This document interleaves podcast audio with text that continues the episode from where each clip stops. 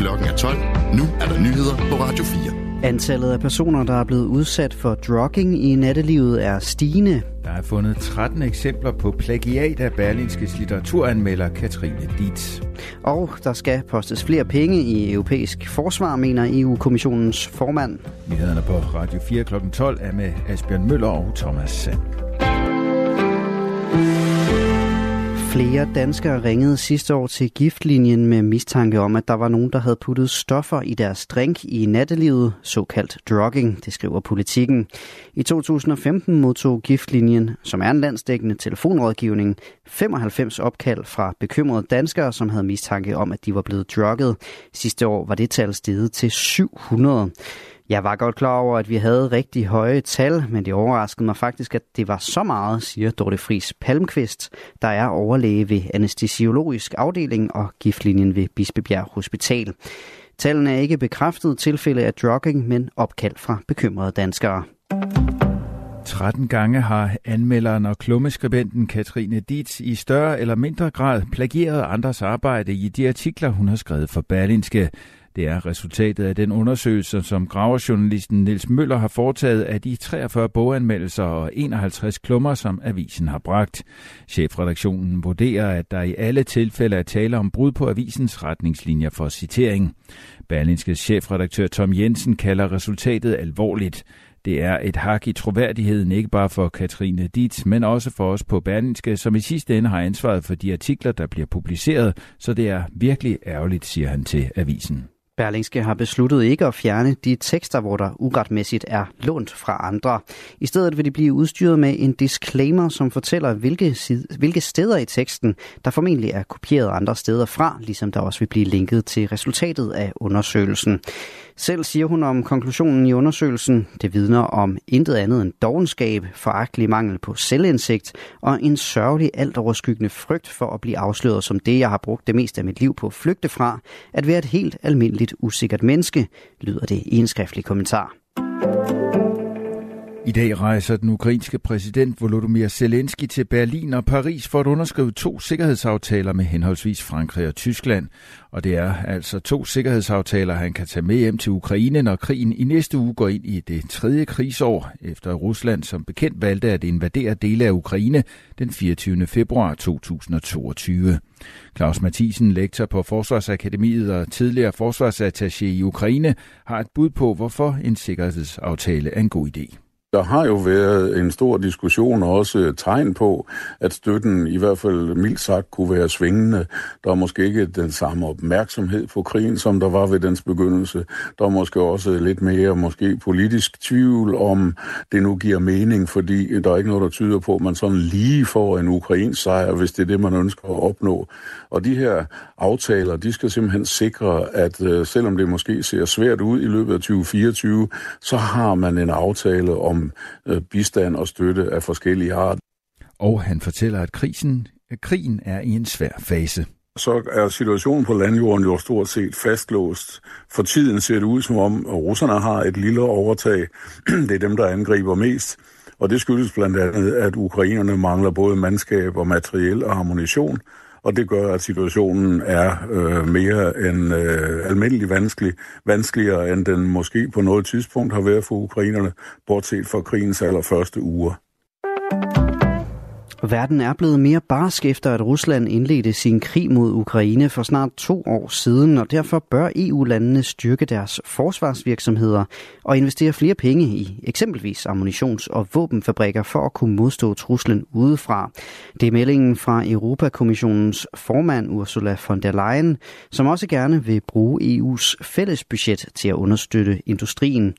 Vi bliver nødt til at bruge flere penge, vi bliver nødt til at bruge dem på en bedre måde, og vi skal bruge dem europæisk, siger hun i et interview med Financial Times. Ifølge kommissionsformanden bør medlemslandene strømline den europæiske forsvarsindustri, som i dag er præget af mange nationale interesser, og bruge flere penge på europæiske produkter frem for eksempelvis amerikanske. Europakommissionen arbejder på en strategi for den europæiske forsvarsindustri, som efter planen vil blive præsenteret senere på måneden.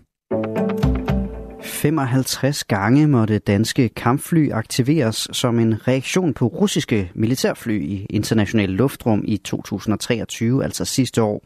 Men ingen af gangene var der tale om, at russerne krænkede dansk luftrum. Det oplyser Forsvarsministeriet i en pressemeddelelse. Der er tale om et fald i antallet af gange flyene, som indgår i afvisningsberedskabet på Fighter Wings Skrydstrup, måtte på vingerne. I 2022 var tallet 80.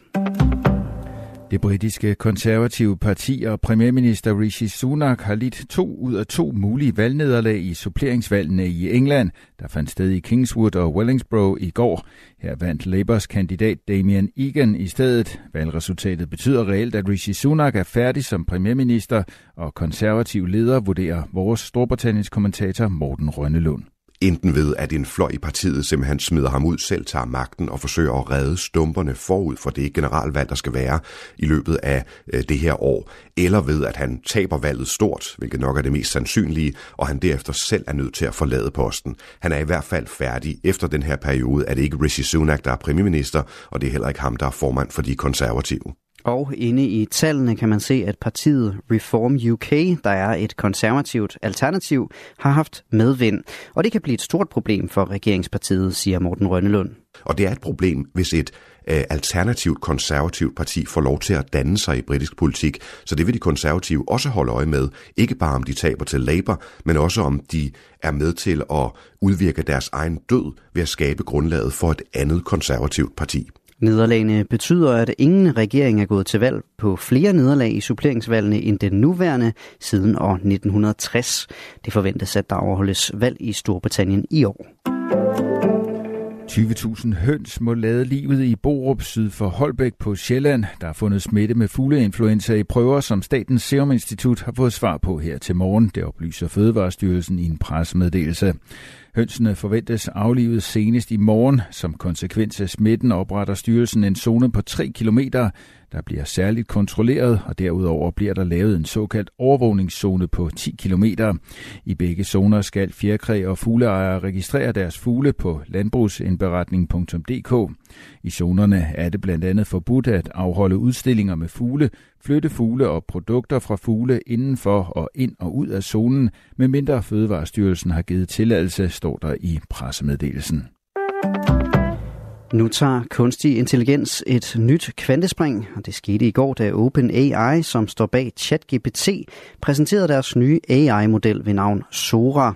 Sora er i stand til at lave realistiske 60 sekunders videosekvenser, hvis man fodrer den med tekst. Og det er imponerende, fortæller Andreas Mølmose, der er lektor i kunstig intelligens ved Aalborg Universitet. OpenAI er ikke de første, der arbejder på de her generative AI-tjenester til video.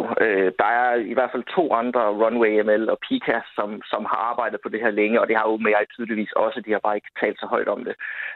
Men ingen tvivl om, at det, som OpenAI's Sora-model her, den kan præstere, det er bedre end noget af det videogenerering, jeg har set før. Og der er sikkerhedsinitiativer på plads, så der ikke for eksempel bliver lavet seksuelt eller voldeligt indhold via Sora. De har en række sikkerhedstjek i brugen af det. Blandt andet så har de allerede fra ChatGPT, der har de et system, der tester om den prompt, altså det, man spørger maskinen om det nu er okay at spørge om. Og så i ChatGPT får man et høfligt nej-svar tilbage, hvis man spørger om noget, man ikke må spørge om. Og det genbruger de her. OpenAI har åbnet værktøjet for nogle få forskere og videoskabere, som skal teste, at Sora lever op til kravene om ikke-krænkende indhold. Der er dårligt nyt til alle os, der ynder at sætte tænderne i en stor plade chokolade fredag aften. Din yndlingschokolade står nemlig til at blive dyrere i nær fremtid. Kakao handles nemlig lige nu til priser, der er dobbelt så høje som for et år siden. Forklaringen på de stigende kakaopriser skal først og fremmest findes i en fejlslagen høst i Elfenbenskysten og Ghana, hvor op mod 80% af verdens kakao stammer fra. Vejret i Vestafrika har været usædvanligt varmt og tørt de seneste mange måneder. Derfor er der ikke høstet så meget kakao som forventet, lyder det fra Ole Slot Hansen, der er råvarestrateg i Saxo Bank. Toms gruppen, der blandt andet står bag guldbaren, varsler prisstigninger på sine produkter. Og så når vi også lige en vejrudsigt. Mest skydevejr med regn af og til, men i de sydøstlige egne kan der også komme lidt sol. Temperaturer mellem 7 og 12 grader og lidt til frisk vind fra syd og sydvest. I nat efterhånden mest tørt vejr, men fortsat skyde og temperaturer ned mellem 2 og 7 grader og lidt til frisk vind. Det var nyhederne her på Radio 4 med Thomas Sand og Asbjørn Møller.